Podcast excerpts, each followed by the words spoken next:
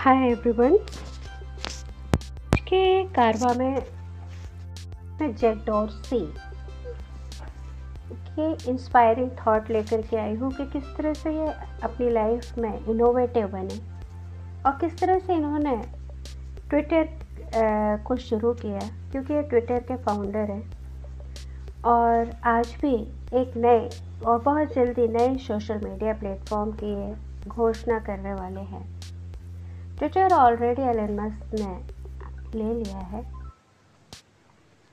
लेकिन इनके दिमाग में इस तरह के नए नए इनोवेटिव आइडियाज़ आते कैसे हैं? और किस तरह से वो इन्हें प्रैक्टिकल लाइफ में उतारते हैं? इन सारी चीज़ों के बारे में आज हम डिस्कस करेंगे आज के इस कारवा में। जेक डॉर्सी का मानना है कि ट्विटर का कॉन्सेप्ट तब का है जब वे केवल पंद्रह साल के थे। शहरों में घूमते रहते थे और सोचते थे कि ये कैसे चलते हैं ये शहर। जब भी कहीं जाते थे तो उनके पास सैकड़ों नक्शे हुआ करते थे, घंटों उन्हें देखा करते थे, जी भर कर उन मैप्स के साथ खेलते थे। इन मैप्स में उन्हें बेहतर प्रोग्रामिंग करने की मदद मिली। प्रोग्रामिंग की मदद से उन्होंने मैप्स पर डॉट लगाया कर, और डॉट लगाया करते थे। और ये डॉट उन्हें बेहद खूबसूरत लगते थे, लेकिन इन डॉट्स का कोई मतलब नहीं था। और तब इन्होंने मतलब ढूँढने की कोशिश की। तमाम डाटाबेस इकट्ठे किए और इन डॉट से जोड़े। जैसे ambulance fire truck police van इनको डॉट्स बनाया, इन्हें रियल टाइम में मूव कराया।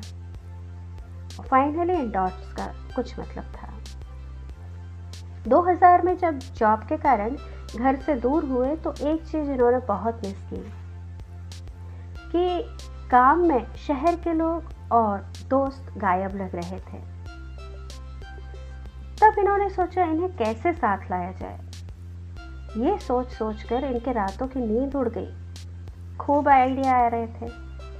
हर आइडिया को ये एक ड्राइंग की शक्ल में बनाते ताकि समझ पाए कि इससे हासिल आखिर होगा क्या। एक्चुअली चीज़ें जैसे ही दिमाग से बाहर आती है ना तो उसकी असलियत दिखाई देने लगती है। ड्राइंग बनाना इनके लिए इसलिए ज़रूरी है, क्योंकि कोई भी विचार जैसे ही दिमाग में आए तो उसे फ़ौरन कागज़ पर उतार लीजिए। इसलिए अक्सर ड्राइंग बनाना पसंद करते हैं। इसका एक फ़ायदा ये भी था कि आप इसे शेयर भी कर सकते हैं। तब इनके पास एक ब्लैकबेरी फ़ोन था। इसके लिए इन्होंने एक प्रोग्राम बनाया। शहर के एक पार्क में।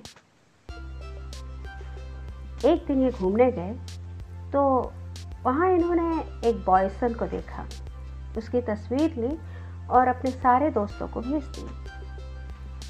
इस शहर के बीचों बीच मैंने बाइसन देखा है।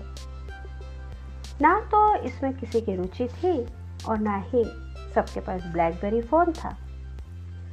तो इनका फ़र्स्ट आइडिया तो फेल हो गया, लेकिन आइडिया कागज़ पर लाने का फ़ायदा ये रहा कि इस पर ये लगातार काम करते रहे और इसे और बेहतर बनाते गए।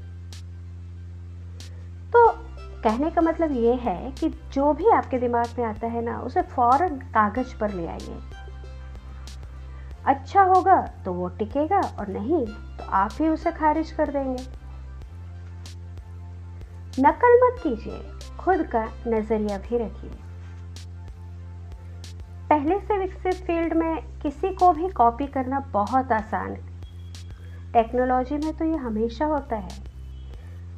सच्चाई तो ये है कि किसी की भी सफलता को कॉपी नहीं किया जा सकता। आपको अपना रास्ता खुद ढूंढना होगा। दूसरे केवल आपको इंस्पिरेशन दे सकते हैं, या दूसरों से आप केवल इंस्पिरेशन ले सकते हैं।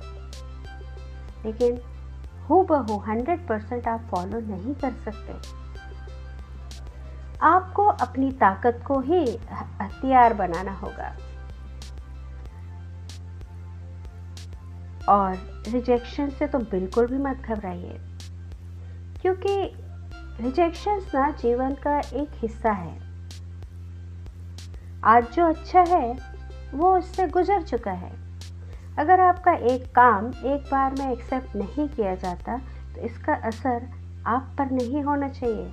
हमेशा याद रखिए कि सिर्फ़ पेंटिंग कर देने से आप किसी प्रदर्शनी का हिस्सा नहीं बन जाते। आप पेंटिंग अपने लिए बनाते हैं या किसी और के लिए? डिपेंड इस पर करता है। और कंफर्ट जोन में तो कोई सीख ही नहीं सकता। जब भी आप तकलीफ़ में हो या आरामदायक स्थिति में ना हो तो निश्चित है उस समय अपने दिमाग की प्रोग्रामिंग कुछ इस तरह से करिए कि मैं कुछ सीख रहा हूँ। जब जैक जॉस छोटे थे तो ठीक से बोल भी नहीं पाते थे और इसलिए इन्हें थेरेपिस्ट के पास जाना पड़ता था। कोई असर नहीं हो रहा था। किसी को समझ नहीं आ रहा था कि क्या करें। और क्या कह रहे हैं ये? शर्म में की और शर्म की वजह से इन्होंने सबसे अलग कर लिया था खुद को।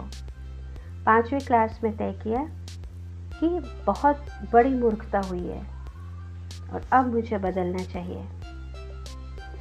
इन्होंने डिबेट के लिए अपना नाम लिखवा दिया। और ये इनके लिए सबसे डरावना वक्त लेकिन ये पीछे नहीं हट सकते थे। रातों की नींद उड़ाकर इन्होंने उन लम्हों का सामना किया।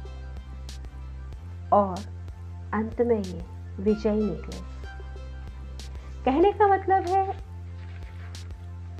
कि जिन चीज़ों से आपको हेजिटेशन हो रहा है, जिनसे आपका कॉन्फिडेंस लो हो रहा है, जहाँ पर आप इन्फीरियरिटी फील कर रहे हैं तो बहुत आसान तरीका है उस चीज़ को फेस ज़रूर करिए।